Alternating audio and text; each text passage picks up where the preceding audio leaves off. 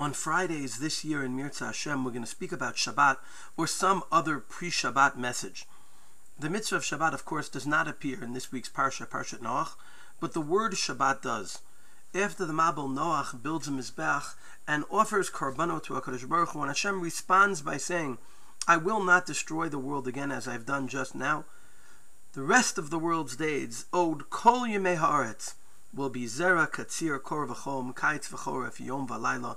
The seasons, the days and nights will continue, Lo Yishbotu, without cessation. Simply, the words Lo Yishbotu in the Pasuk are referring to nature from God's perspective. But Reish Lakish tells us in the Gemara in Sanhedrin, Daf Nod Chedem Bet, that Oved Kochavim Sheshavat Chayev Misa, a guy who keeps Shabbos is Chayev Misa, Shenamar, V'yom V'layla Lo Yishbotu. The tzivu here is not just that the world won't cease as far as nature, but man is meant to continue working. We're in this world to work. And of course, especially because of the time differences in the world, there's always work going on. There's always things going on. And we're much more aware of it today. Growing up in New York, New Jersey, people may remember WINS News. The news watch never stops. And today we feel that more than we have in the past because of communications. And a regular person in the world is responsible to maximize every moment of their life for work. This is the backdrop to the special gift given to the Jewish people of Shabbat, the moment when we stop, when we have a chance to reflect on the work that we're doing. The Nesivos Shalom speaks about the significance of Shabbat in this week's Parsha, in reference to the pasuk in the beginning of Perek Zayin, when Hashem says to Noach, "Go into the teva, ki otcha iti tzadik lefanai bador hazeh."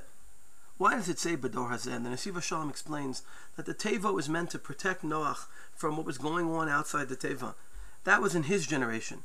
In every generation, there are things we need to turn to for protection when we need to remove ourselves from the world and focus on our identity. And he says in our generation, those are three Torah, Achdus, and Shabbos. Torah is a personal way of involving oneself in God's world and transcending this world. Achdut is a way of being part of a social setting that helps us remind us of our identity. And Shabbos is when we separate ourselves from the work, from what we do in the world, and from communications beyond ourselves so we can focus on ourselves. This week we had a half Shabbos when Facebook and other um, social media shut down. Fortunately, there are people who call themselves half Shabbos when they text on Shabbos. So now that when we weren't texting, maybe that's half Shabbos the other way. But on some level, it was a chance for us to remember what the world was like before we were so consumed by what was going on around us. On the one hand, the world is lo yishbosu. On the other hand, we have to take advantage of Shabbos and the other moments and opportunities in our life to remind ourselves of, ident- of our identity and strengthen who we are amidst the tides of civilization. Shabbat Shalom.